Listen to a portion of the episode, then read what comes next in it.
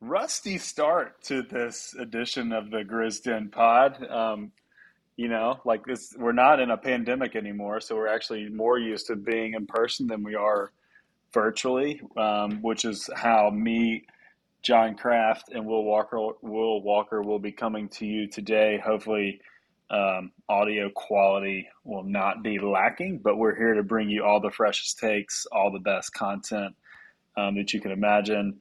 Uh, before uh, we get into what we're hoping to roll through with you today, uh, I'm sure all of you, as soon as these things drop, um, you're so excited to listen to them that you're also sharing with them with at least 15 of your best friends um, via SMS, TikTok, whatever the thing, Snapchat. I guess people still do that. Um, anyway, we would love for you to like, subscribe, follow, share, do the things that one does when they are obsessed with uh, podcast content like this one, because uh, we'd love to continue to reach more people um, and sh- and obviously have all of our takes just hit the masses because they're amazing, and our banter is next to none. Um, so anyway, I'm really glad to be back with the Grizzden Pod crew. I feel like it's been at least like three months since I've been with you. I don't know if that's actually true, um, but I'm glad to be back. Some vacation schedules and personal time off has kept me away from you, Will and John. But guys, just uh, from the upfront, how you guys doing? How was your Sunday today? Sunday was great. This is a free agency edition of the Grizzden Pod. It's really exciting because we have some actual actual stuff to talk about this time around. If you listen to our last podcast, which was the live draft reaction, luckily we had a big trade that we hadn't yet discussed on the podcast, or else that podcast would have been about five minutes long uh, because the Grizzlies didn't do a whole lot, but they have so far uh, made an impact in free agency, and I'm excited to unpack that for with you guys. And the Sunday so far has been great. Yeah, Craft, how you doing, buddy? I'm doing good. I'm hoping to bring uh, even hotter takes, hotter than uh, the the outside Memphis weather right now, because uh, I, I, got thoughts, especially when we get to other Western Conference teams. But um, I am excited. Uh, yeah, it was the the draft was a little bit of anticlimactic, um, so I'm looking forward to talking about some some moves we've made. Yeah, there's there's some things to talk about, and um, you listeners um, on the upfront, I'm sure you can see in the little podcast notes all the sweet stuff that we're going to talk about. But we're going to hit the Grizz on top. Uh, we're going to come from the top rope and just talk through all of the things.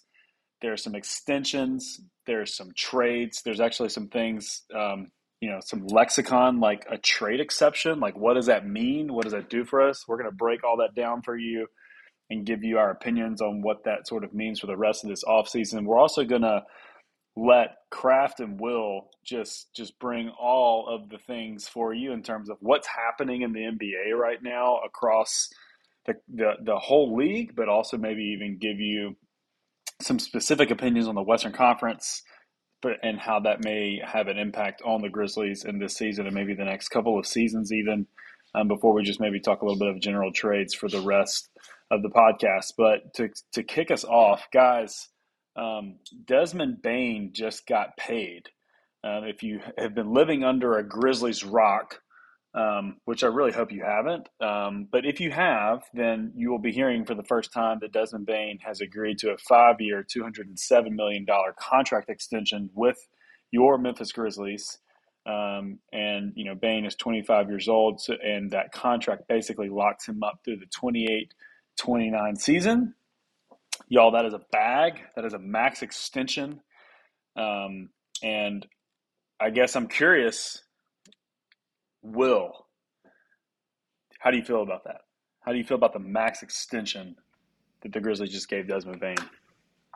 Yeah, I'll be honest with you guys. Um, I was a little shocked when the number came out, and you gotta. It's it's worth noting that when when these things are reported, initially on the very first day by Woj or Shams or Chris Haynes or what have you, they are always going to be tweeting out the most player favorable number every time.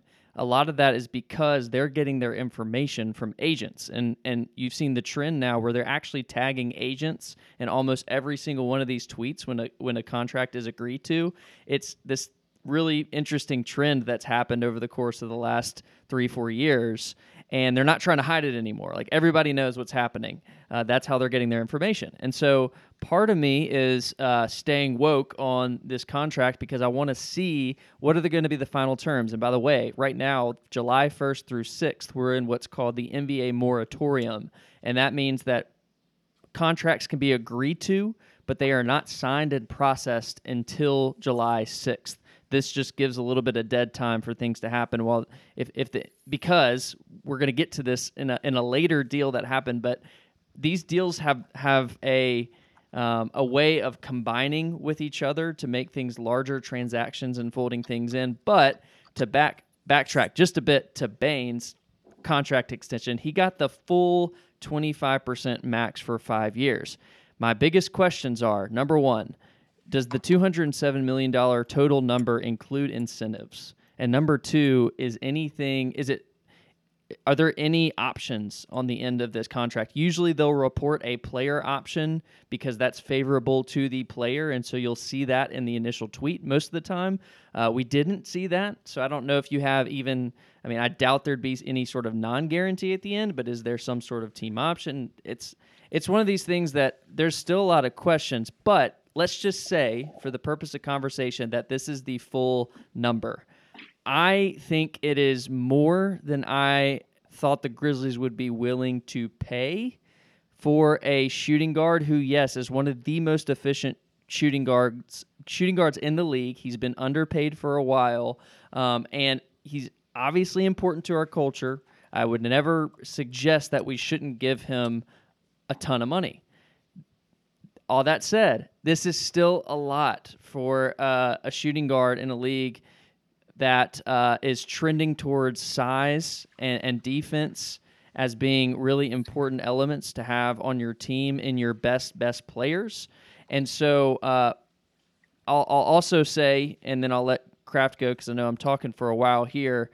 The thing that has, I guess, made it a little bit more uh, palatable for me is the fact that Ja Morant did not qualify for All NBA this past offseason, and therefore we are saving about $7 million a year on on Ja's contract or what it would have been if if the All NBA nod w- would have triggered the uh, next level up from from the extension. So he's making you know five for 194. Ja is making five for 194 ish instead of five for 231. So in my mind, if I'm taking that 40 million dollars that Ja would have made and just transferring it over to Bane and saying to myself, okay, we would have be we would have been paying these two guys this net amount anyway, then that makes it a little bit more digestible for me. So I gave you all the range of emotions. I still think it's a tiny bit too much. I wanted like five for 175 in a perfect world, but here we are.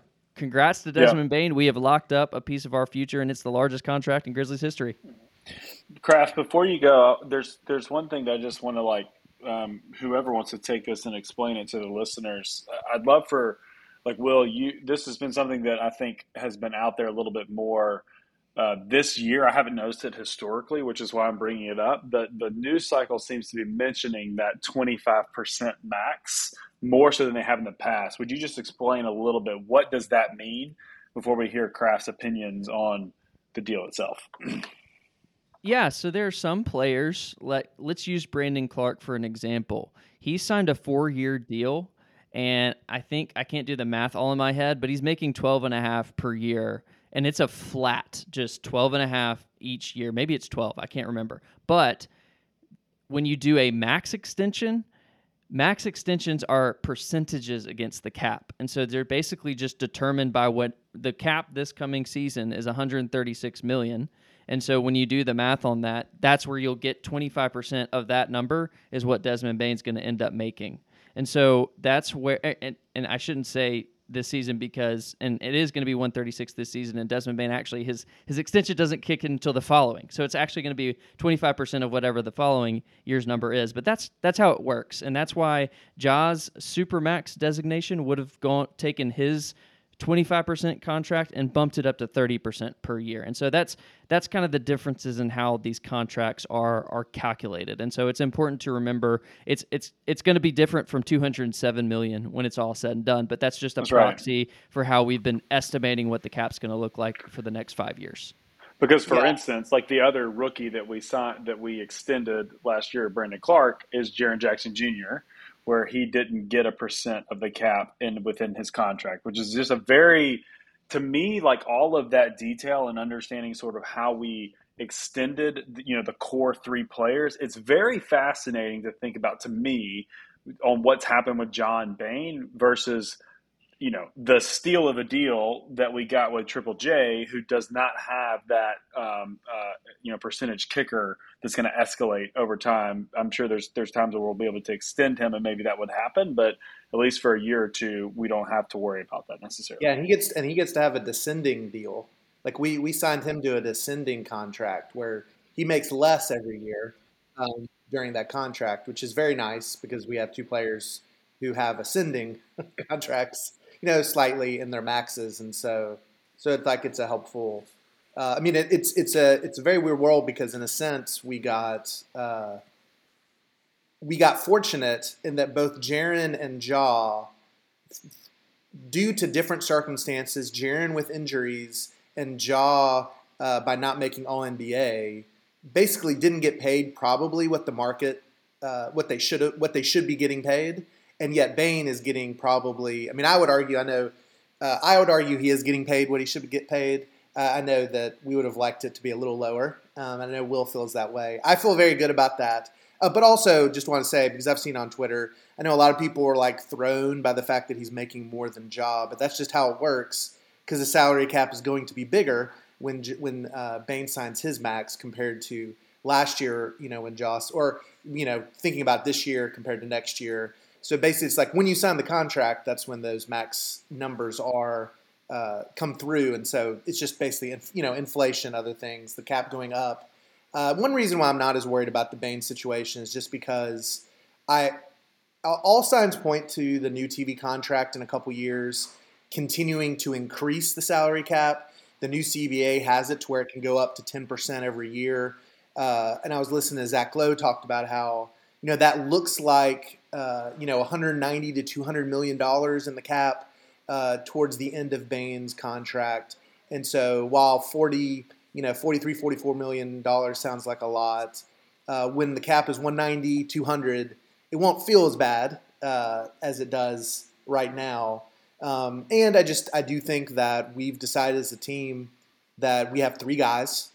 Everybody else is expendable and we're going to take care of our core three guys and for three more years we have Jaren on a really good deal uh, but i assume and when that is up uh, we're going to have three players making max money and that's probably going to continue. And you see what the Warriors are dealing with now, uh, where they have uh, guys that are old, um, and Clay and Draymond, and they're having to pay them a lot of money. Um, I think over market value, honestly, um, and obviously Steph, who I think is making what he should make. Uh, but that's just what what happens when you choose your core, and we've chosen th- these three guys. Another just sort of weird little note. Before you go into this for just Yeah, one yeah. second, I just want to clarify because I, I'm I'm not the contract dude. I'm relying on y'all, and I'm I'm speaking for people in this scenario. My understanding, so I'm hoping to be wrong, was that if like the cap goes up in three years, Bane's 25 percent, he's getting 25 percent of that cap amount. It can it can go above and beyond. So meaning like if the cap goes up, we don't really. The relief is more in the fact of the deals that we've created now, not on Bane and Ja. Is that incorrect? Quick editor's note here. When we recorded this, I on the fly did not give the exact correct answer. And so I wanted to come back around and give that answer to you. Essentially, when a player signs a max extension for 25% of the cap or even 30% of the cap, then that 25% is calculated in the base year of the deal. So Desmond Bane's 25% number will be calculated before the 24 25 season.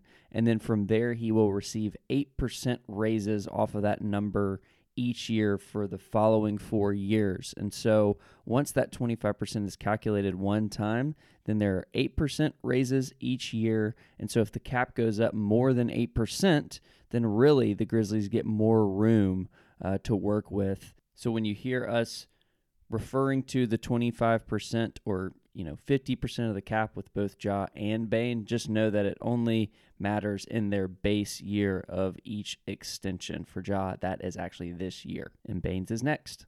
Yeah, so I, yeah. I appreciate that, Brantley, because I think I should instead of saying forty million, whatever, I should have said twenty five percent of whatever. That like it's really fifty percent when you think about John Bane together, right? It's right, like we're, right. we have well, fifty percent of our cap committed right. to two people, which and, is know, the Grizzlies franchise is really entering into this for the first time, right? right. Where another, we've had these types of players. And another interesting note is you can only under our CBA you can only have two guys on these uh, max extensions coming off of rookie contracts. So if Jaren had been on this max and we'd signed Ja to the max, we could not have given Bane uh, the max. And so that's like, you know, so it's a very weird uh, deal. Av- Will obviously has another CBA thing here. Just one more yeah, note, ahead, too. Yeah. When it is 25% of the cap, remember the NBA is a soft cap. So we're saying that that cap number – there's also room baked into re-signing your guys that aren't max players and you're able to go over that cap number. So even though it is 25% it's not as if the grizzlies only have the other you know 50% yeah. of the cap to use. They have actually more through right. different exceptions and things which we'll get into with some other players uh, right. so so when so john bane are not are not going to make it, because we're assuming we're going to go in the tax in a year. When these contracts kick in they're not going to actually be making 50% uh, of the, the payroll team of the payroll. The total team uh, is just the soft cap, right. yeah, which is a great well, clarification. And, and with that, yeah, you know, and with that, I will say, I mean, and people might roll their eyes at me. I was very nervous, you know, because you see Halliburton and uh, Lamelo got had the 261 number, which again is not saying they're going to make 261. It's saying if they get the super escalators, which would be making All NBA, being an MVP, that they would get, you know, what we were worried about Ja happening. I was very nervous about that, honestly, because of the new 65 game thing. And in my mind, I'm just thinking, yes, there's a lot of really good guards in the NBA. But let's say a bunch of them don't hit the 65 game mark. Bane plays really, really well um, in a season where Ja's going to miss 25 games. His usage rate is really high, and he sneaks into third team All NBA, he's making 261. And that would be a huge issue for us. And so at least we negotiated off the super escalator clause, uh, just so that I don't have to be weirdly wanting Bane to be awesome, but not that awesome, uh, which is a weird thing that the new CBA has put fans into. But but that was just that's one thing we did negotiate down. I assume, like Will said, we'll know when the moratorium's over. Uh, I assume there's going to be some incentives, you know, games played, other things uh, in there. I'm hoping. So we'll see. I'm, I'm assuming that because I mean, I again, I, I, just like to to take it from 360 degrees here, if you think about our core three and everybody in the league, I mean, I'm convinced now after uh, the last few seasons that health has just as much to do with with championships than any other factor, including talent.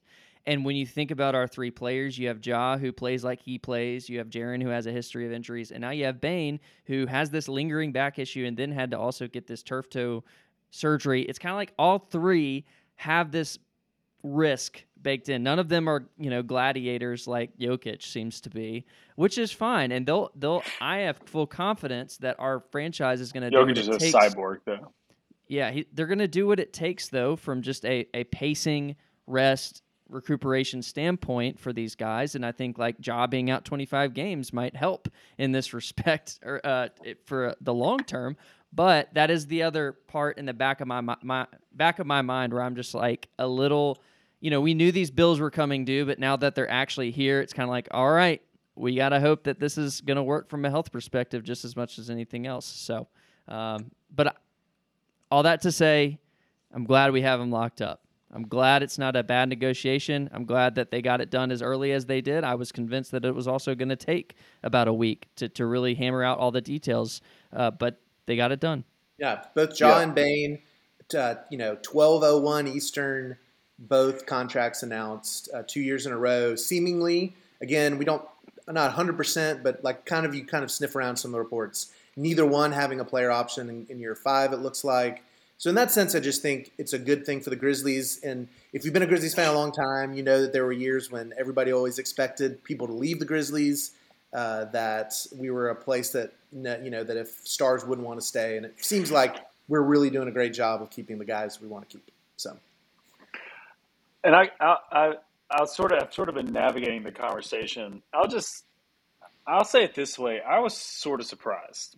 I I, I didn't necessarily know a number in my mind that I was thinking. However, I, I wasn't thinking max contract necessarily. I think I just was sort of thinking like, hey, we kind of got this this Triple J deal. Um, he's clearly shown his value. Uh, I think Bane had kind of felt like he was on the line that it wasn't like going to be a specifically a max. Uh, this isn't anything about the player. I, I love Bane. I love everything about him. Um, I love his demeanor, his posture, his grit his arms, his shoulders. I don't, you know, his game. I love it all. You know, like from day one.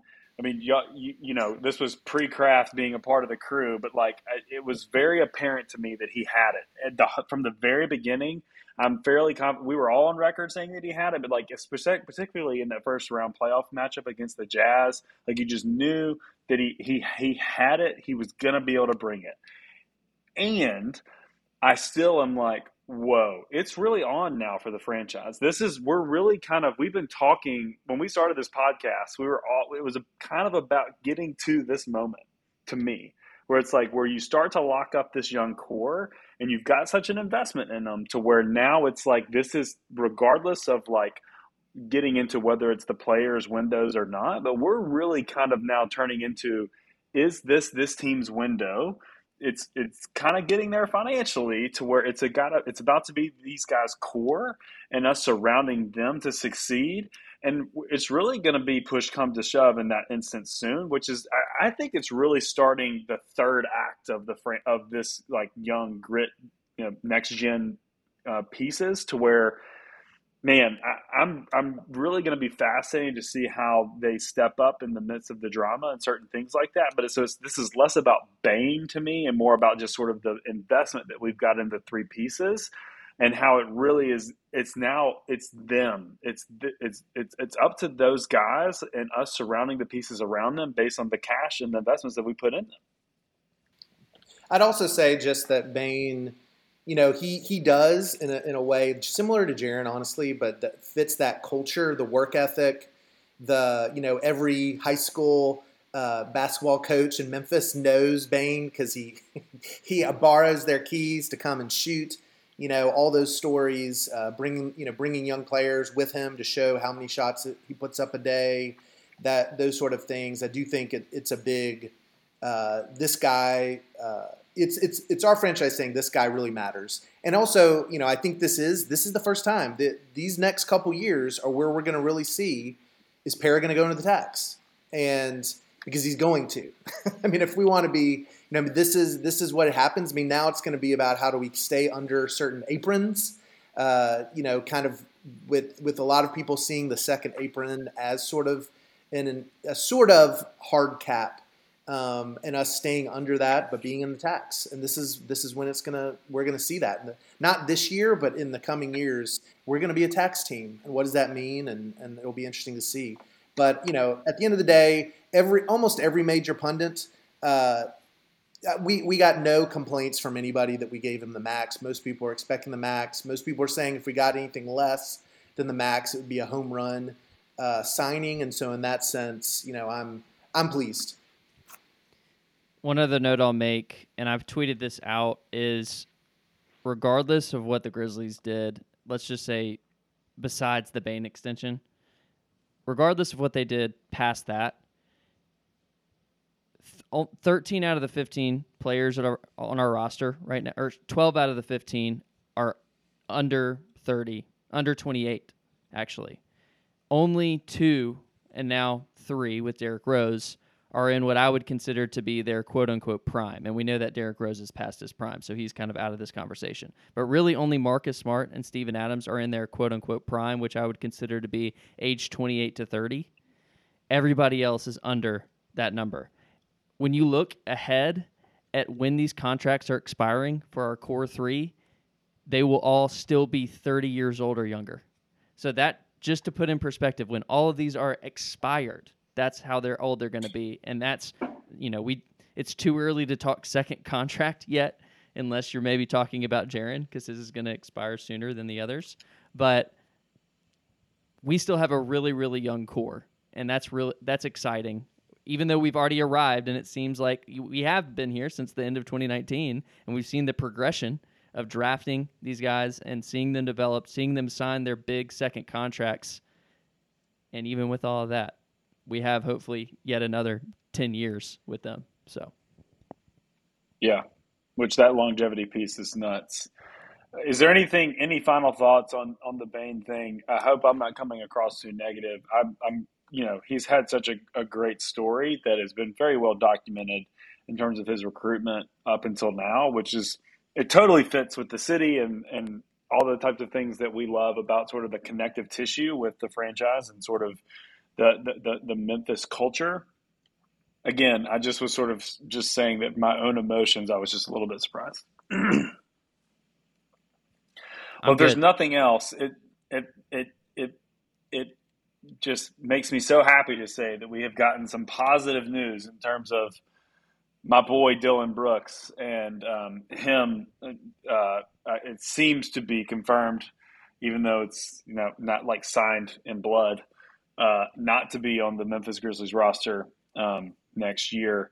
You know, we had gotten all of those leaks, which I did, um, you know, my best silliness, I guess you would say, in terms bringing of in back. integrate, bringing in NSYNC and bye, bye, bye. But um, if you haven't seen the news, the Rockets plan to, to acquire Dillon through a sign and trade, which is generating a, a significant trade exception, which I'll let, um, you know, uh, Craft, maybe you take the lead on sort of what that means potentially um, for us the rest of this offseason.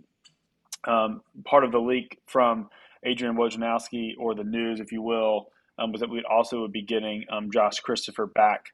Um, and there's been lots of speculation, I think, about um, what that would be. It seems like the early indicators is that our trade exception would be for around 11.4 million for what we could use in type of transactions. and Dillon Brooks's deal has been worth four year $80 million with the Houston Rockets. I, for one, um, will have zero emotion when he returns to Memphis. Um, and honestly, just hope he doesn't murder one of our players. I'm sure it will be, maybe it will be happy. I honestly just hope he doesn't get booed. I hope it's, you know, he had a great, great time. I just hope he kind of gets a cheer. I hope there's no silly video. That would be dumb. Um, maybe there can be like a Dillon Brooks hair game or something oh, there's like for that. Sure gonna be a video. Some, there will for sure be a video. Yeah. I can't wait to talk about how dumb that is. It's going to um, be Jazz playoff highlights from three years ago. Yeah, so the one highlight that he had, we can we can show it. Maybe they'll actually show him pushing um, you know, Gary Payton Jr. in that and yelling at, at Draymond. That would be awesome. Actually, that I actually would like that as the heel. If they just showed all of his heel moments and that's all they did, I hope someone from the Grizzlies marketing department is listening to me. That would be awesome. Show no basketball highlights, only show the way that he was a heel. It'd be brilliant. I'd be really excited about it. Anyway, he's not on our team. Craft. What do you? What would you care to talk about in terms of Yeah, trade so- exception or so Dillon not being there, etc. Yeah, so the first thing I would say, in, in a way, kind of like congrats all around. Uh, Dillon bet on himself. He did not take the extension. Uh, you know, despite the way his uh, his playoffs ended and all the uproar, uh, it looks like he obviously made a good decision not taking, you know, an alleged extension offer of for like 61, 62 million that the Grizzlies were able to offer him. He turned that down. And I think that's a good thing for him, and it's also a great thing for the Grizzlies as someone who is ready to move on uh, from Dillon Brooks, as I think all of us were at the end of the playoffs. And so he bet on himself. He got a team to pay him, uh, you know, and it's the market is what you what a team will pay you. So he got four for eighty. I think that's good. I'm glad. I would be outraged if we were paying, if we were paying him four eighty. I would I would not have been happy. Uh, I just would want to use our money differently. I think the fact that we have Marcus Smart on a better contract than that uh, makes Marcus Smart even better uh, in in retrospect. and uh, like we improved that position um, those minutes for less money. So that's that's pr- pretty great for us. Uh, as far as you know, I don't. I'm somebody. W- w- part of it is because of, like you said, the moratorium, because of the crazy, uh, all the different trades going on. You know, people aren't inking deals yet for six days to see if they can move all these things, sign trades around. So we don't totally know how it's going to shape out. I don't expect at this point. Um, like I don't think Josh Christopher, if he's even on the team, uh, you know, I don't expect him to really be in the plans. I don't know if we'll bring him into training camp. Who knows what will happen with that? Uh, but I think the main reason we did a sign and trade was uh, for a trade exception, a trade player exception. And uh, Will might have the you know more originals. I think you threw out some numbers. I mean, basically, I'll just try to simplify it as just that this allows us um, to not just have uh, Dillon's you know salary that's able to be traded just totally disappear like we're losing him for nothing which really hurts a team as far as being able to trade when you're over the cap. Uh, but it allows us to have some money with which uh, to use in trades or to take back a contract. Basically at the end of the day to simplify it just it makes our ability to to make trades happen just a little bit easier. And and also potentially to collect just some assets from people to give them that money, our cap money, to use in trades. And this is what I think is going to happen with all these multi-team trades. And I don't. And so it could end up we use it uh, with. There's some big names out there like Dame Lillard, Harden. Um, I know KAT is still in some trade rumors, and th- these are teams that are trading huge contracts and are going to need people with trade exceptions to come help them out. And so, you know, at the very least, maybe we can grab some second round picks out of it. I don't know. Uh, but it's hard. It's still so murky. But that's just basically what we're doing. I think the good news was we didn't re-sign Dillon. Um, good for him on getting more money than we could give him um, in the extension, and and we didn't just lose him for absolutely nothing. It looks like we might be able to have some kind of trade help, trade exception coming out of it. This is a huge deal for the Grizzlies. I remember back when it was reported that they weren't going to bring him back under any circumstances.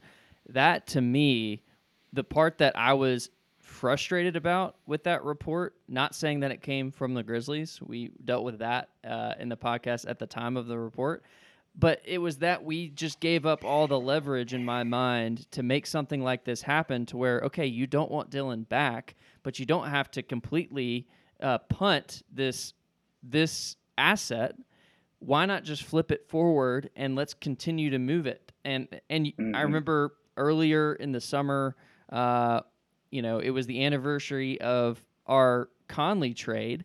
We are still getting the dividends from that Conley trade. It's actually nuts. If we were to, let's say, trade Luke Kennard in the next year or two, that would still be a continuation of that first Conley trade. And so it's you never know how far these things can actually take you. And if as you continue to flip as well, uh, you will see how Dillon's salary could actually be used in a larger trade that Craft alluded to, which we could be folded into one of these deals where there's you know 10 players and all these players at least their salaries have to find a home somewhere and we can now be a player in that space for the next few days. And that's exciting.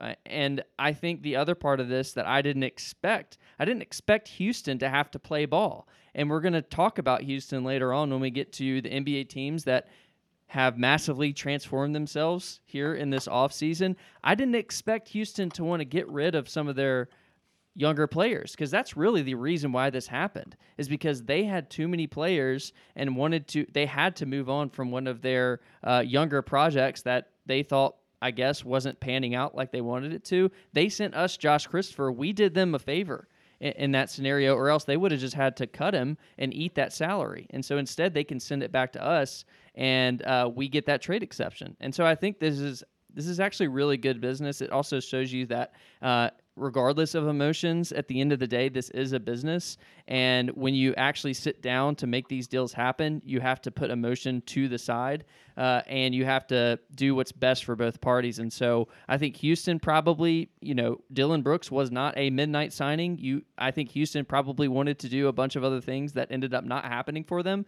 And this is why Dillon, at the end of it all, ends up the big winner. But also the Grizzlies are probably the secondary winner in this whole scenario as well. So I'm I'm super intrigued by what this is going to be. This is one of those deals that we're going to be revisiting because we're going to see what the final terms are, and it could be a lot bigger than it is right now. Yeah, and I guess I'll just say like there was some news, I guess after or some quotes after the smart transaction by Kleiman that made it seem like we were done-ish.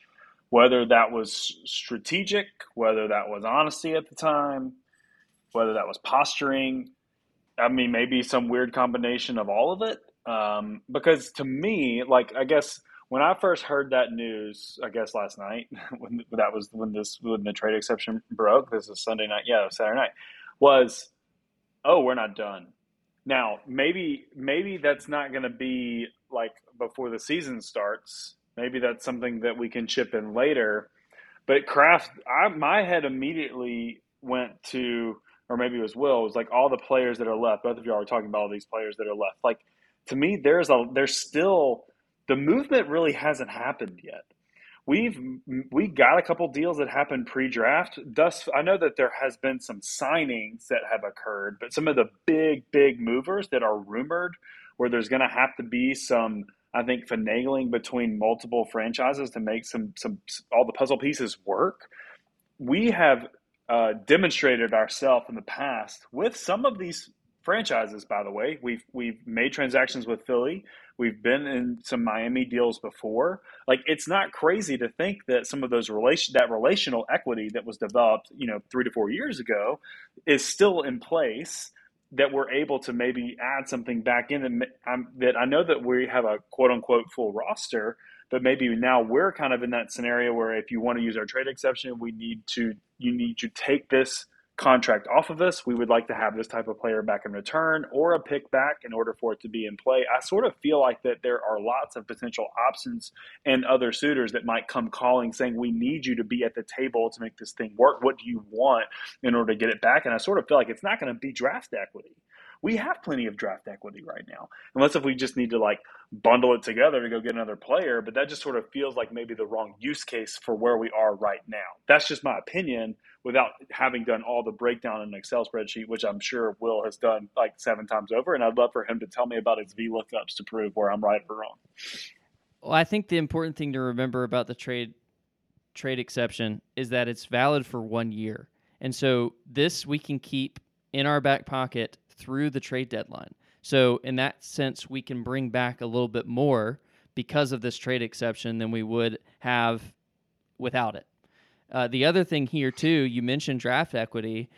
A lot of times when you have these exceptions, you know, sometimes you're getting paid to be folded into deals because they wouldn't be able to get it done otherwise. It, we've seen the reverse already happen with us with Marcus Smart. We actually paid to really upgrade in that in a, in a deal that wouldn't have happened without us. That's unique. And then I think you could also see it happening again where there there's a let's say a mid-sized salary that needs to be moved to make matching work in one of these larger deals and we actually pay some draft equity to get in the mix on one of these players. I have no I don't even want to speculate on who that could be because we don't know where Harden and Lillard are going to go yet, but all I'm going to say is it's going to be surprising if it does happen. Oh, you're uh, not going to get off that easy, Will. Like, let's just for fun. Like, if Dame is in the trade and they need us at the table, and we get to pick in in that middle in that middle ground of those types of players, who's somebody? Yeah. You and Craft both. This is the fun I'll, stuff. Who would you? take? I'll throw out this. I'll throw out. Let me see if the math works. But I mean, the Nets are a team that we've been talking about for a long time that has a lot of a lot of wings, and you know, let's say they need us to make to make a deal happen for them for the Nets to get Dame, for instance. Well, then we got a trade exception. We also got a lot of contracts that can make things work, like a contract for a Ziaire Williams that we could throw in there. And so with that in a contract, you know, with that and a trade exception, you know, who knows? And honestly, throwing some picks because now now that the draft's over, we can actually get rid of our pick next year, which we couldn't. You know, we had to give them the Golden State pick. Uh, and so we have all our first round picks going forward. So we can we can do things. I don't know if that that makes sense, but it's just like we can enter we can enter with a lot of stuff that we have because hey net you know hey team that you want the Miami Heat Nets y'all want Dame y'all don't have a lot of first round picks. Guess who has a lot of first round picks? We do. We also have a trade exception now. We also have a lot of little contracts that you might need to help make something work. And now let's play ball. You know, I mean, do, do we want a Caleb Martin? Do we, you know, I mean, DFS might be is probably untouchable at this point, but like that's the kind of stuff where we can go in and and start to you know mess around with things. Yeah, you you you took the one that I was going to say, which is Caleb Martin, mainly because what I was looking at was Miami, Brooklyn, actually L.A. Clippers. I'll say this for them as well, like Marcus Morris, Robert Covington. I'm looking at guys that don't have a ton of money promised to them after this season because we're also we still have the tax concerns for next year. So I would think about you know guys that either don't have any money and just have this one year that and they might have a mid, mid-sized contract or they have a partial guarantee team option those types of things. Caleb martin fits the bill for that. If it's dfs then you don't care because he's a wing that you've been looking for for a while. But if it's marcus morris robert covington they don't have any money after this year. So that's a great example and they're making 17 and 11 respectively so like that's a that's a pretty good size for salary matching and we could use their services for this year and then be done if we don't if we don't uh you know and we don't profit off of it. And like I said, this we have this for a year. So we have trade deadline, we have uh, post playoffs next year. We have a, a, lot of time where teams are gonna uh, st- superstars are gonna ask out. Pe- there's gonna be movement, and we have this thing to. We have all our assets, first round picks. We have a lot of tradable assets. We now have a trade exception, um, so we didn't just, in a sense, lose. We we basically kind of got back some of this cap space uh, to now use to help teams maneuver and then see. And, like you said, we we used it to make another two teams needed to make a trade happen. We basically were like, hey, you can use us, and we'll even throw in some picks, but you got to give us Marcus Smart. And it was able to happen. And so you know we and I and you can tell our front office stays very involved in what's happening with all the teams, and they love to pounce. So yeah, Nick Batum's another one as well.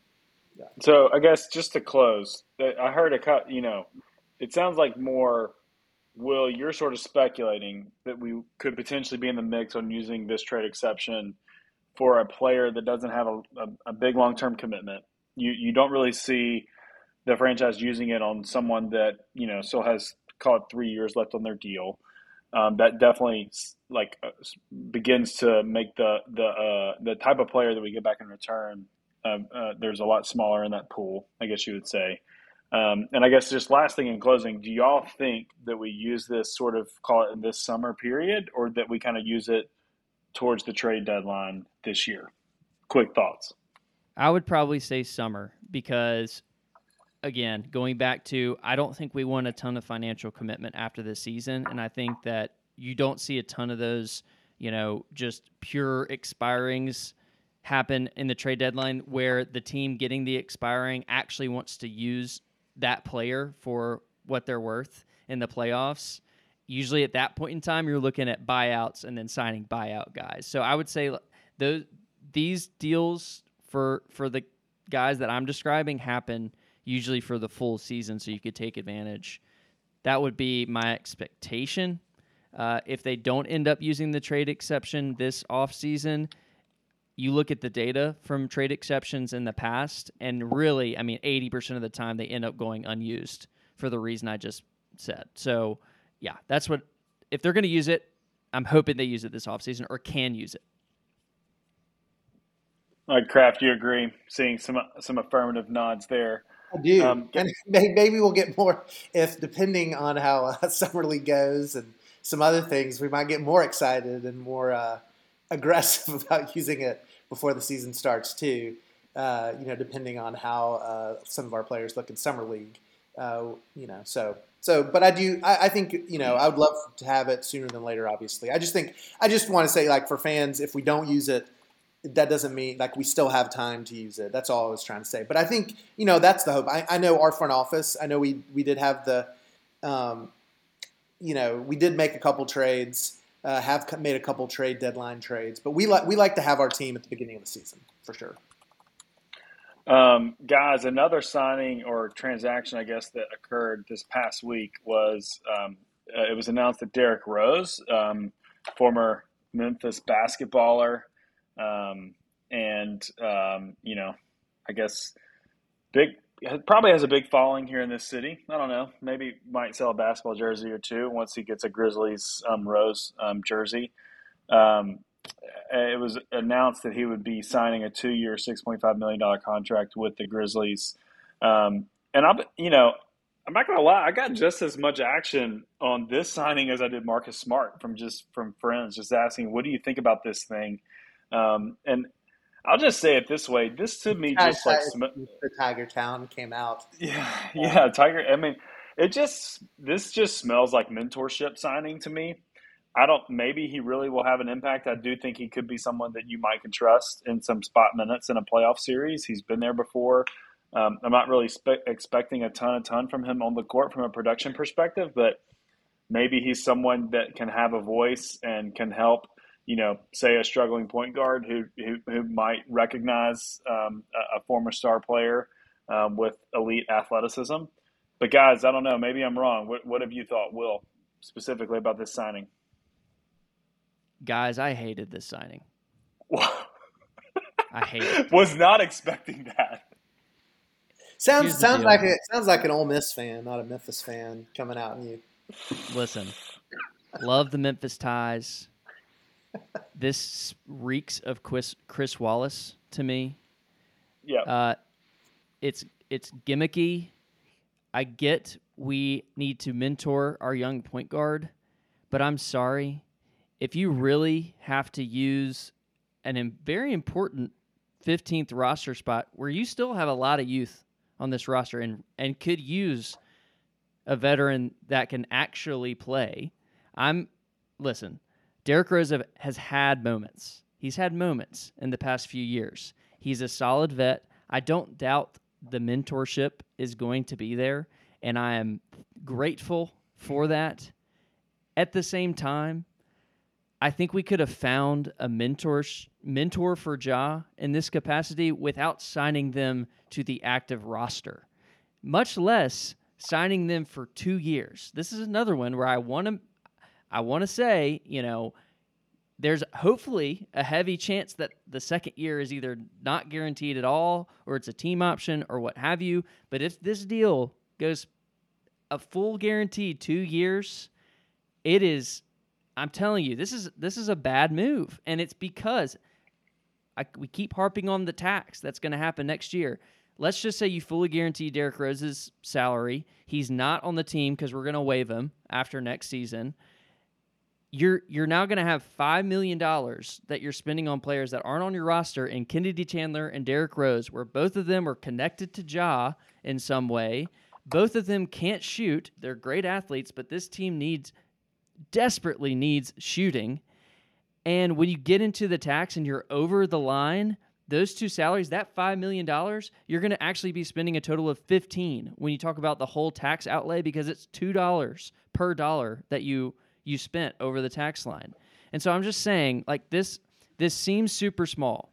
And I know that, you know, teams use the 15th roster spot all the time for, you know, things that aren't basketball. But for what this team needs, I just really didn't love seeing a, a, guard who can't stay on the floor because of health issues and can't shoot be who we picked. And I'll also give you a list of eight other signings that happened this offseason that I would have rather seen on the Grizzlies than what we saw in Derrick Rose. Number one, Seth Curry. He signed with the Mavericks for two years, $9.2 million.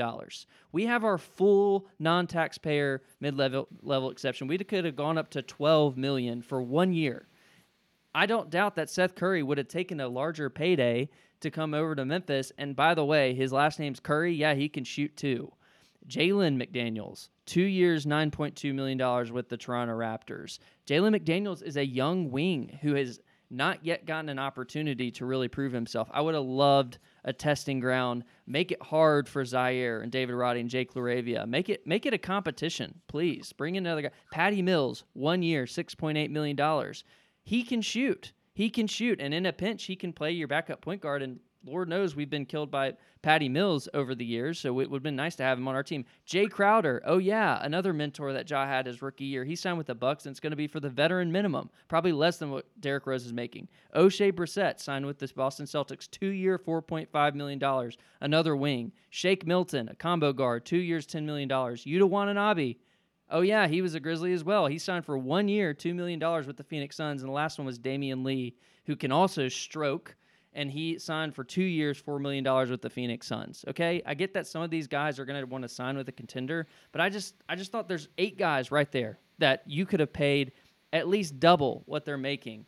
And we just chose not to do it. We chose to sign the hometown guy who can maybe be a mentor for Ja. By the way, if Ja doesn't know what he has to do by now, then nobody's going to get to get through to Ja. Okay, I'm just saying this was this was a wasted opportunity, and it's so small that people are going to make fun of me for, for being this mad for it, and I don't care. Like I'm, I'm frustrated. No, I'm not going to make fun of you. I just think you're wrong. Oh, Okay. sh- Tell me I'm wrong. Craft, you've got your platform. Yeah, so here, let me counter that. So, uh, and again, I'm going through a lot of assumptions. One is that I don't necessarily think we're, I, I, nece- I don't necessarily think we're done. Uh, I our our previous conversation with the trade the trade exception, but my my biggest thing is you named eight guys, and I, I agree with you. So this is where you know for a fact I said you were wrong, but I agree with you. I'd rather have all of those eight guys than Derrick Rose. But here's the fact. None of those guys are signing with us. And it's not and I actually think we are a contender, just like some of those teams they signed with. I I think we are unattractive right now to a lot of teams, as we've talked about. I don't think we're well loved around the league. I think people uh, are thrown by the Ja situation. I think that uh, that guys want to go somewhere where they're going to play. And I think Seth Curry looks and says, Well, I could go to the Grizzlies, but once Ja comes back, I'm looking at who's on the team. I'm not going to get major minutes. I look at the Mavs and I sign a short contract that I'm underpaid because I'm going to go to the Mavs. I'm going to play a ton. I'm going to I'm going to be uh, get a lot of plays called for me, and so I'm going to make a lot of money on my next contract. And I think that's why the Suns got all these two year minimum deals from guys that could have made a little bit more because they're thinking I'm going to be able to be in that eight nine man rotation. I'm going to get playing time, and I don't think the Grizzlies could promise any of those guys their time in the eight to nine man rotation. And so I think we saw that, saw the market for wings, and I think we decided. Uh, honestly, and, and I think you, you might be right. We got to wait on the second year. But I think we decided we're just going to get a guy who can fill in for the first 25 games for Ja. And oh, intangibles, he can be a mentor for Ja. Ja likes him. There's some things there. Uh, I also, you know, another interesting thing that this kind of goes with Marcus Smart is that despite everybody's desire for shooting, um, you know, despite Matt Hurdick gonna have a, you know, gonna freak out and scream at his computer for us continuing to not sign people that that can't that can shoot. I think we we for whatever reason value playmaking and defense more. We just do. Everybody we went after is playmaking defense. Uh, we we're not going after shooting. Maybe the market they just see the market as being too high for shooting right now. But I think that's why we went after Derrick Rose is because we just we in a sense got a third point guard who in a pinch can also play with Ja, who's good defensively, who's a playmaker, and and also along with Marcus Smart, good finisher around the rim. Um, so I think that's that, I think that's what we did. I think we'll never know. Like you're in, in other words, some of those eight guys could have been better. I just don't think we could have signed them all. And that's that's my point. Is I just think I think people look at us and think we already go 10, 11 deep, and it's going to be hard to get in our rotation. And I think and I think that's why we struggled. Uh, we're going to struggle getting free agents, except for wings, and all of them cost 30 million plus. That's my like assessment. Here's where I'll push back. Right. I think okay, Patty Mills was one that you didn't have to rely on him to decide. You could have decided for him because he was in that Dillon Brooks trade, and is it going to end up in Houston? So like you could have gotten Patty Mills, and he's on the he like I said, he's expiring, has six point eight this year. I think he could have been a great third, fourth point guard on the roster, and can you know he can hit a shot. He's been around the block. He's a veteran. To me, he has all the ingredients. So that's one. But he's terrible I think- defensively Of, sure, compared to Derrick Rose. I- and I think that's totally fine. Yeah. And I'm telling you, like, I don't. This guy might not get any minutes, and you're right about that. Like, you want to have like, but I also think that if you offered the full non-taxpayer mid-level exception, twelve million dollars to six of these guys, I think one of them is biting, and I'd be happy with it because you can not you can basically make the second year a team option, so it's effectively just a one year deal. And then if you want to get crazy in the trade deadline, you have yet another salary slot that you can include in a deal that would be uh, those guys matching salary. Like even this is crazy, but I would have rather had Yuta Watanabe for ten year ten million dollars this one year than Derrick Rose these two years. Like that's how that's how yeah, so serious Derrick Rose is so much better. Derrick Rose now is so much better than Yuta Watanabe's ever going to be. I know that he has a huge three point percentage. He just he's not he's not good to me. We had him. I've watched him. I just Derrick Rose not, can't play, not, and, he, and Yuta's not going to play for us. It's better for him to go to the Suns where he's actually going to play. He won't play for us. I don't think he would have taken a ten million dollar contract from us because I think he knows more money than he's ever made. Be on TV all the time, and he's going to be playing actual minutes. Craft, Craft, why did why did Rose only play 27 games last season? Because he has some injuries. Why, why couldn't he get minutes? Why couldn't well, he he's also well because because he also plays for the Knicks where they play their starters like 40 minutes. So it's, so if you're not in the top five, six, seven guys in a rotation, you just don't play for Thibodeau. Like and, and I so obviously, some of that is injury. I agree. So he's well I, rested. he was, he's, gonna, he's just going to be well rested. If, if Derrick Rose is injured for the first 25 games of the season, then then yes, this is a real. This was a bad signing. Do you expect if, him to start for the start of the season? If he miss, if he can't play for the games that Ja is suspended, then I think this was not a good signing. Um, but you know, he's in our starting five. Game one, Derrick Rose is starting in Ja's spot. We got a 34 year old Ja instead of Ja. No, no, no. I think I think we he's going to play backup for us. So I think Marcus Smart back, back up to Smart. Yeah, he'll back up to Smart. He'll he'll play 12, 13 minutes a game. At the beginning of the season, maybe, but I think that's like. But he's also like in case you know Marcus Smart or Bane get injured, and then we'll play Derrick Rose some. So because he's he's a ball handler, um, and that's you know I just think that's what we saw. I, I do think there there seems to be you know rightly or wrongly with our front office. We drafted a guy in the second round who's t- who has ties to Ja from South Carolina. You know we've we put all of our like hustle roster spots with some Ja guys. We have summer league roster spots with some Ja guys. And yes, we brought in a guy with some kind of Ja connection, Ja's hero you know, I don't know if that's just kind of, you know, that stuff that, you know, that for, for Calkins to write about or for, you know, for papers to write about, but, uh, or not. But I think that is somewhat, they want, they wanted to bring in vets with experience and that mattered more than actual on court. Like the off court mattered more, I think, in this signing than the on court. And, and I also do think that we like I, I'm excited because I think in three or four years when we're really awesome and we've you know won a couple titles and we're like the Warriors, and we're trying to find uh, ways to stay under the second apron of the tax. We're going to be doing the stuff that you know these other teams are doing, and guys are going to want to come play with us because they can be the ninth or tenth man in rotations, get on TV. But I think right now we have a deep team. We want to play a lot of our younger guys. So you know, I mean, again, I agree with Will. That's it's like an argument, like, but we don't know what we could have done, and we don't know. I just I find it hard to believe if we could have gotten like Eric Gordon we wouldn't have gotten Eric Gordon. I just find that hard to believe. I just think Eric Gordon was like, I'm going to go play, I'm going to go ring chase and play with some buddies. And I don't want to be around a young team anymore because, like, I wanted, you know, I wanted to die playing for the Houston Rockets last year. Like, I just think that's more what this is about. Um, but, yeah. I think I agree overall with that argument in terms of we don't know who we could or could not have gotten. I do feel as though with this whole with Ja's suspension after the first five games, you're allowed to sign a player for 20 games just in in that spot, and they can only you can only sign them for 20, and then they're done. Like that's where I would have signed Derrick Rose to. Like just wait for that. Maybe not.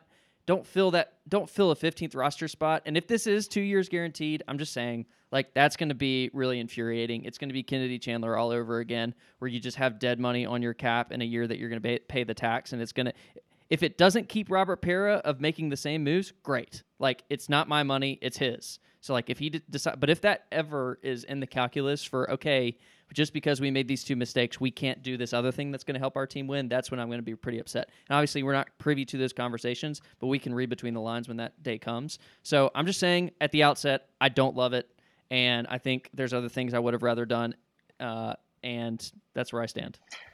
Guys, um, the last time that we had a pod, it was you know mere days after getting Marcus Smart, and um, I was actually in Cape Cod, you know, doing on on the ground research um, in Smart's, um, you know, local area. And I'm not gonna lie, man, it, it it like felt like they had just traded Z-Bo or something. Like I'm not, I like every, you know, I didn't talk to like 30 people, but I probably mentioned it to, you know, five, ten. Like I was like, oh, I'm from Memphis, you know, whatever. It's like, oh yeah, you know, it's got smart. It's kind of crazy. And dude, they were sad. And it's really funny because I know that like there's obviously you know famous Boston people that have podcasts of record where you know they're fans too, and and they're sort of it feels like they just got rid of Dillon.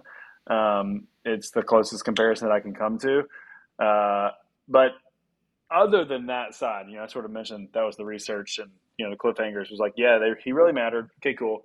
Um, but you know, I sort of feel like, and and I'm just going to say this because I can I've gotten some questions from folks just like, what do you sort of generically think about this? And as I've just sort of like sat back and thought, like, okay, after when Ja returns, you know, 25 games in, um, and we start to see like what does this lineup really look like with all of our team. I just sort of feel like Marcus is going to benefit from not having to carry this playmaking load. I know y'all talked about this some, but I sort of feel like he's going to get get back into the role that he really is meant to be as a basketball player, where he can play make some. He's not like, you know, you don't necessarily question, um, although maybe we should question Desmond Bane's um, dribble um, playmaking some, um, particularly at the end of the games. Um, but maybe not as much as like a one Jaylen Brown, where that sort of is kind of part of his mo. Um, at times, you know, as awesome as Tatum is, he does sort of seem to just go missing at times, and that I think sort of put a weight on Smart to play make more than at times um, than maybe he had to, and so.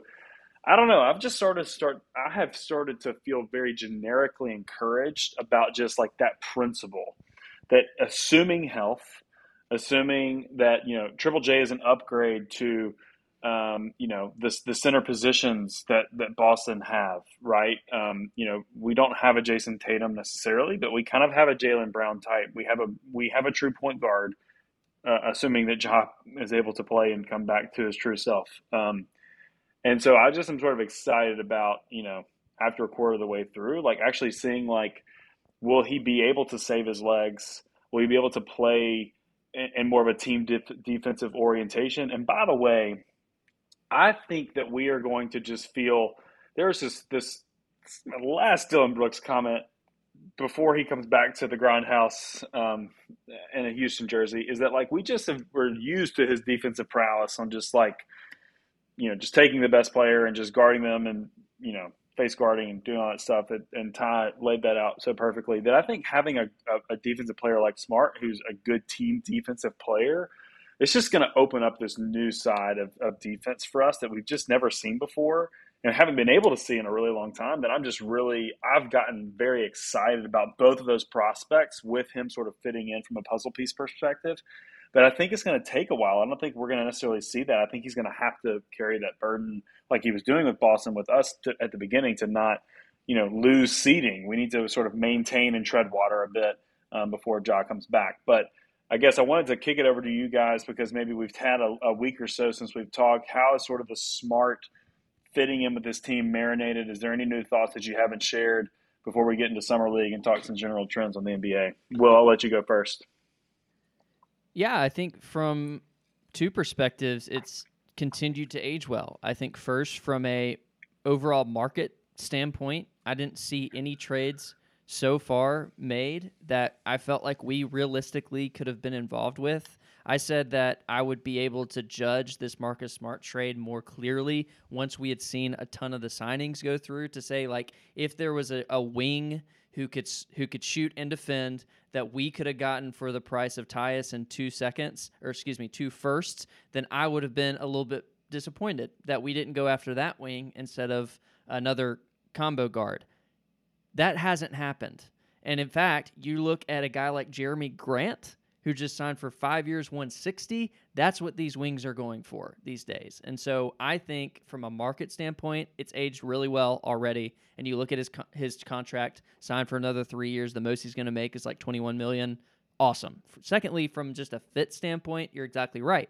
I think he's going to come in immediately and fill in that, uh, you know, first overall defender on the, uh, you know, from one to fours. I think he's going to be able to do it all. I said it on our pod, uh, the draft night. He has a six nine wingspan. Dillon Brooks had a six six wingspan. So just put that in perspective. He's going to bring the dog. Yes, we still need shooting. I've I just went through that uh, in our last conversation topic, but I think everything else he brings is just going to fit like a glove. So I'm still excited from a fit and a market standpoint about Marcus Smart. Yeah, and I'd just say that, you know, again, it seems like, and I'll be interested to see, I'm very intrigued that uh, that our front office or just, you know, and our coaching staff seem to, we, we talk about shooting all the time. They seem to really talk about playmaking a lot, and they seem to really prize the upgrade in playmaking from Dillon to Smart more so than the upgrade in shooting. Although I think what you see both in playoffs and then honestly on open shots, I think he is way he, he is an improvement. Now, it's not a massive improvement, but he's an improvement um, on Dillon in that as well. The other thing that is, you know, I mean, the, the, the pay, the, the two picks, I just think, you know, when we see Boston not even stay at, you know, at 25 in the draft and move back and get a bunch of second rounders. And then all I've heard for the last two weeks is how weak the 2024 draft is and how everybody's like not really excited about any prospects uh, for next year and uh, you know makes me even feel even better about you know moving off the Golden State Warriors pick. Uh, you know, and obviously, uh, and, everything says, and everything feels like the Warriors too, like a one last season, like a last dance type feeling from them. Uh, that that makes me feel like you know, again, injuries happen, they could struggle, but at least I know incentive wise, motivation, they're going to try to have a really good record next year in the regular season.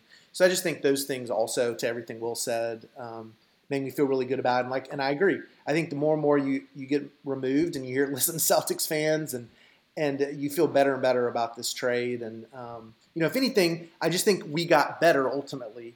Marcus Smart is a better NBA player than Dillon Brooks. We'll see about fit. We'll see all that other stuff.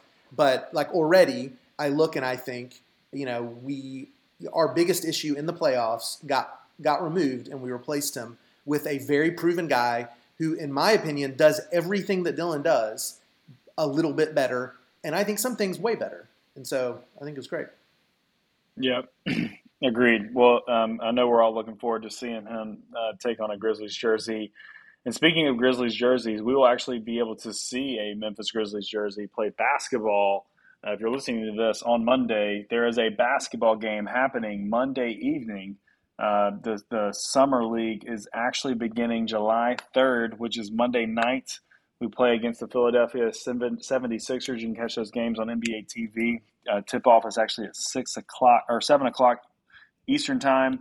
Um, then the Grizzlies play on the 5th and then the 6th. And this is the Salt Lake Summer League before they actually head to Las Vegas um, where Will Walker will actually be recording Grisden episodes live from Las Vegas every day, bringing you fresh content. Boots on the ground. From Vegas, getting all of the Wemby versus Kenny Lofton Jr. prospects, which we're actually not slated get, get, to play San Antonio, but if we match them in the playoffs, then you know that KL Jr.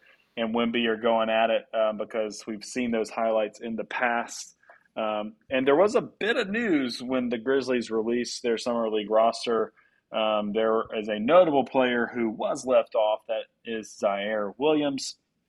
Um, but guys, do you want to talk about Ziaire? do you just want to talk about how excited you are to see Kenny Lofton Jr. wreck everybody in summer league because you know he's going for thirty every game?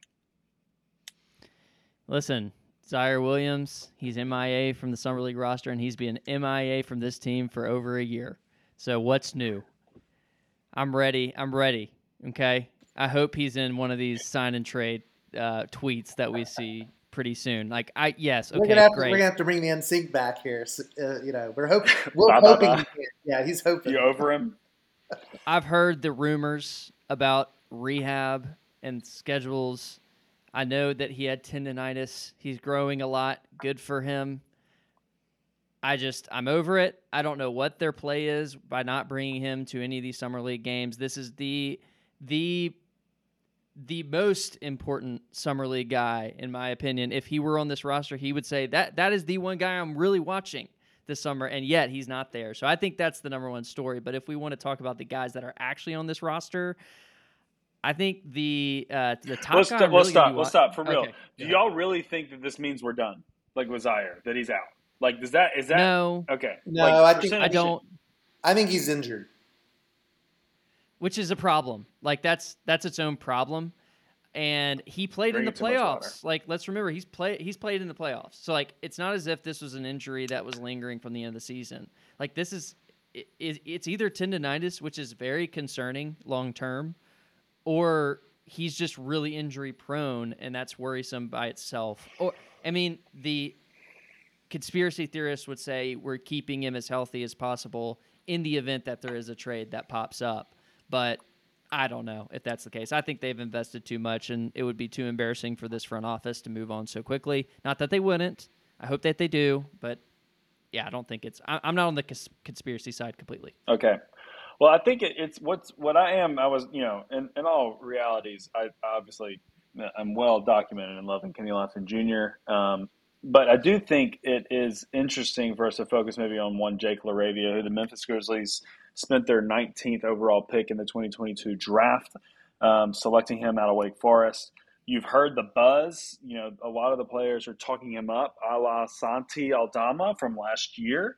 Um, I guess, guys, what would you expect to see from Jake in the summer league that would make you see what the players are seeing uh, from a performance perspective to think, oh, maybe he can be a, a contributing factor for this team like Santi was for us last season? I mean, yeah, I mean, obviously you would love to see him hit shots, but you know, as as we like to talk about, you know, shot variance that happens. For me, a lot of it is just the vibe, the confidence. Does he not just look like he belongs out there, but he looks like, a, oh, we need to shut him down. He doesn't need like he doesn't need to be at summer league. He's way better than all these guys. Mm. Uh, you know, I'm, I'm hoping to see that from Roddy too. I think it's also with with both of them, but especially with LaRavia, like what what have they have they added some strength? Have they added some stuff to their game since the season ended? Like what have they been doing for the last three months? Uh, but for me with LaRavia, it is a lot of it's like a vibe, like a like is he going to come out there and make me think, okay, he's a rotation guy next year? Like he's going to fight his way into that top 9, 10 uh, next year because of the way he's playing. Is he going to be that way? That's kind of you know so it's a lot of like vibe. I mean obviously we'd love to see him uh, hit shots like everybody says that you know he's bane like in practice and he doesn't miss. We would like to see that actually on the court. Uh, but at the same time i can recognize if the shot looks good and it's just you know something like that but he's the way he's moving on the court the way he's playing looks really good um, then i will be i'll be excited. Um, but that's kind of what i'm looking for just sort of this sort of like I'm an NBA player sense, um, and not just and, and, that he's no longer feels rookyish. Mm. Yeah, I think he's going to be uh, the most important player in terms of development in this summer league. I think that we know what Roddy can be. We saw what happened when he was given opportunity, and the truth is that Laravia and Roddy are. I mean, if you don't count Ziaire, are kind of the two that we've invested in for the future of our wing position. And it's not as if they're the only two that we can rely on. We can mix and match with Smart. We can play big if we want with Santi on the wing. But those two guys we're relying on heavily. And we need to see, especially Laravia, we know that he's a flamethrower. I want to see more aggression in playmaking. I want him to be calling his own number more. I think he just deferred a lot, which is fine because early on you're on a team with Ja Morant, Desmond Bane, you're going to defer. But let's see some regression. This is, you know, when you're in, we've seen what can happen when when guys come in with confidence. Uh, and there's also, if we want to move to any other players as well, mm-hmm. yeah, you go know, ahead. with with Roddy and Junior, I think we those are known quantities in my opinion, and we want to see just more of what they do well. Uh, you know, Lofton, you want to see some more defense. Obviously, I don't have a lot of confidence in that area that we're going to see it. Roddy, I have the most hope in out of out of the wings on our roster, the young wings on our roster, and I'm excited to see. I want him to be out of place at summer league, meaning that he is too good to be on the floor. Vince Williams, we've obviously invested in him as well, so would love to see a bit more. But overall, I mean, the the other interesting players to watch if you're not familiar with with some of these guys, you know, GG Jackson we drafted. He's a raw project. He'll he'll be fun. But Matthew Hurt from Duke, six nine, uh, plays the wing position. Uh, he's he's going to be on our G League roster. Uh, and then also Joel Ayayi, I think is how you say his name. He went to Gonzaga. He's a combo guard and was just a really good player in college. And so I'm looking at those two guys apart from who we've already rostered on the summer league team, and maybe even hoping some other. I mean, we have a Frankie Ferrari on our team, so he's going to be hard not to watch a guy named Frankie Ferrari as well. So we'll see yeah. how many minutes. But yeah, I'll be boots on the ground. I'll, I'll be reporting back after each each day. Yeah, and I believe, and so Gilyard uh, played for the Memphis Hustle. I believe led the G League in assists per game um, last year, and so he's going to be a guy I expect that is going to start and get us in the offense, and we're going to be running a lot of plays for him to get assists to Junior, Roddy, and, and of course Laravia. And I think I feel like that's and you know, and it maybe Vince Williams too. But I feel like we're very much getting in guys who are gonna kind of keep the ball moving, and we really want to see our wings, you know, produce. And uh, and obviously, you know, we want to see Lofton Jr. do some fun stuff too. You know, it'll be good. You know, I mean, there's been all sorts of rumors about weight and where he is, and so it'll just be good to see what kind of shape he's in too. Um, you know, because again, nobody doubts his ability to score the basketball or honestly play make on the offensive end. And so I'm going to be also looking to see if Junior uh, can just not be a defensive uh, just liability, just a disaster, honestly, and can keep up that end of the court, especially when we're playing against like in Vegas. I think we're going to play a couple of the teams like Clippers who really love to like have a bunch of like 25 to 30 year olds play for them, and so it'll be good to see him see if he can just you know own some, get rebound better, play really good defense because uh, we know offense is not a problem for him. Like he he is he is a he can score in the NBA. Uh, the issue is going to be can he stay on the court uh, defensively? So yeah. Yeah, well, the NBA doesn't stop, so summer league is starting back. Um, can get you moderately excited for the upcoming oh, season. one other thing, I just wanted to throw a shout out to Will because I believe, and this was in a report, so but I believe that they're going to stream some of the Utah games on Grind City Media. So even if you don't have NBA TV, uh, I believe you're going to be able to stream them on Grind, the Grind City Media app, uh, which is kind of talking about. We had a conversation a long time ago, one of my favorite ones, about what we're going to do in this Bally situation. And so I'm I'm also just kind of monitoring what this Grind City Media streaming is going to look like, and if it's them testing out potential. Um, you know, straight to the consumer uh, DTC options for watching the Grizzlies next year. So just want to throw that in there, a little nerdy uh, thing, but but I thought it was intriguing that they're gonna they're gonna stream some of them on the app. Yep, and we're not going to spend too long on this, but I'll say this is a perfect podcast topic for August when we're done with summer league and have a big break. But uh, this is obviously a test for for what's to come, and I think also you're seeing teams like Utah who are offering their games on local TV as well as an app that they're developing as well for streamers. So this is this is happening across the NBA, and I think it's going to happen with Grizzlies. But hopefully, you know, TBD on if it goes well. We'll be we'll be uh you know staying very invested in that story moving forward. All right, guys. To close, a lot's been happening in the NBA through um, we and we've sort of mentioned some of them through the top. I'm gonna let each of you pick around two to three, just kind of like big things that have happened. It can be a player, it can be some trends, some things that you're seeing in the Western Conference or in the NBA, just to sort of like put on notice. Um, because I do think there's been some evolution that's happened that we it would be appropriate for us to begin to call out. Um, it cannot be doing like soundbite drops in the background to hint at where you want to go play your next um, uh, stint of your career. Um, Will go first. What are some things that you're seeing that you want our people to be aware of? I have a take that I'm, you know, sitting on.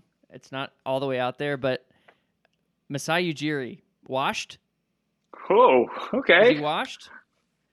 You see Fred VanVleet leave to go Love it, to the love it. Rockets for what is it, three or four, one thirty, I think. Uh, you see uh, Masai's the reports that he so I think Morey and Masai together.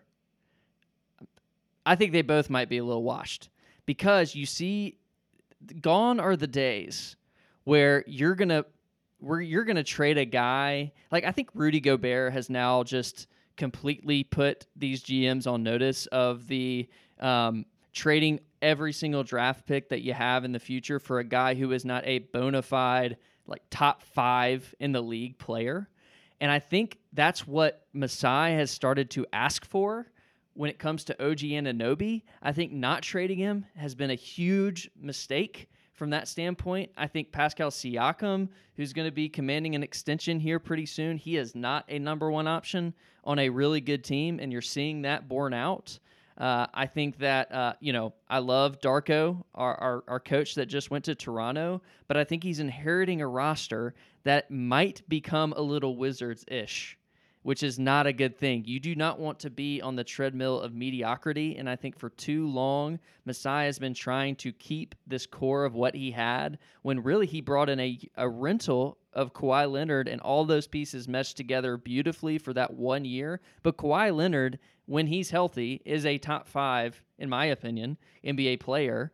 And so that just that's why it all worked, is because he has a group of fully complementary players. But when that guy was gone, you've seen what's happened. When you have just a bunch of guys that should be number two options on good teams. And I think Masai's just waited way too long. He made a mistake by trading a first round pick for Jakob Poeltl, which he just had to extend. And he's Jakob Poeltl's going to be making 17, 19, and 20 million dollars for the next three years. What are we doing here? I just don't. I, a lot of red flags from Toronto, and it's good for the rest of the league because for a long time Masai was considered to be this really, you know, he was he was basically the bar as a GM. And I think seeing some of these moves just kind of screw over what they have going on in Toronto. Uh, I'm just I'm just on alert. Okay, just sitting on that take. All right, Craft. What's your next take? Okay, so my my take, uh, just very quickly because of the positive spin that's going on, uh, I'll just tell you right now. Uh, I don't know. I you know I don't even know if the over unders are out. So blind under, Suns Lakers, both of them. Right now, I'm telling you right now, both of them. I'm going under. Nothing. They, I'm blind under. Uh, both of it's ridiculous. It's like it's like the media every year people forget what's going on and i got on here last year and and you know we were very right on a lot of our takes from last summer everybody coming out that like you know once again for like the for every year in a row a team's going to make a, a conference final because of luck uh, injuries good breaks and guys playing over their head and everybody's going to freak out and overvalue them it was the mavs last year uh, it was the Hawks the year before that. It's going to be the Lakers again this year. Um, who knows even when LeBron's going to start playing again in the season? Uh, like great, you know they they brought a lot of their guys back. I, I did the Taurean Prince signing was a was a good signing for the value. Um, I, I, I think I liked that deal. Uh, but they brought back a team that got swept pretty easily by the eventual title favorites, who I believe, if healthy, um, you know, would not have gotten out of the first round if the Grizzlies were healthy. And and guess what? LeBron's a year older. Anthony Davis still can't play a lot of regular season games. Um, similar to the Suns, um, you know, they've gotten lucked. They've lucked out, and that a lot of people are banking. A lot of guys banked on. We're going to take minimum contracts. They're short term. We're going to get a lot of uh, eyeballs on us and get on TV a lot, and then we're going to be worth more in the off season and and maybe that's going to work out. I, I know this: they only have, uh, you know, with Eric Gordon signing again, he's old, but they have like maybe four actual good rotation NBA players um, all of whom have major injury issues, all of whom, for them to have be 500, are going to have to play 38 to 40 minutes a game. And that just is not going to happen in the regular season. Now, again, Lakers and Suns will see where they are come in the playoffs. I'm just talking about regular season, blind under. Um, I don't think these are title teams. I do think they can, you know, win 8, 12 games potentially if they have all their health luck. Uh, but it's just, it's like, again, the media, again, all the buzz will be on these, like, quote, super teams uh, with paper thin depth and, and some, some old, aging, injury ridden stars uh, or drama, you know, uh, and, and it just, it happens every year. It's happened again this year. So that, that's my big take. All right, Will, what's your next one? Yeah, I just think uh, that I am still wondering what OKC's plan is. Like the fact that they just took another bad contract. Like, do they just want to be bad forever? Like, I don't understand. If I were an OKC Thunder fan at this point, it's just a, a, again, Presti. I, am just hated on the smart GMs did on you, this podcast. Yeah, I think washed was a word you used earlier. Might apply again here. Listen, no, I'm, I'm not quite there with Presti. I'm just saying I, I, I want to have job sec- I want to have job security like Sam Presti has job security. Okay, I just I mean Chet could end up being awesome, and we'll see this year how he looks. That's actually a guy I'm really excited to see at Summer League. By the way, I will be attending an OKC game, but I just don't get it. I'm I'm I'm still wondering what they're gonna. I mean, Shai has got to be so sick of this situation. Um, I don't think their pieces fit together. They have like five guards that they start, and Chet they're have heavily relying on him uh, to be really good in this situation. If he's not, then they're they're in trouble.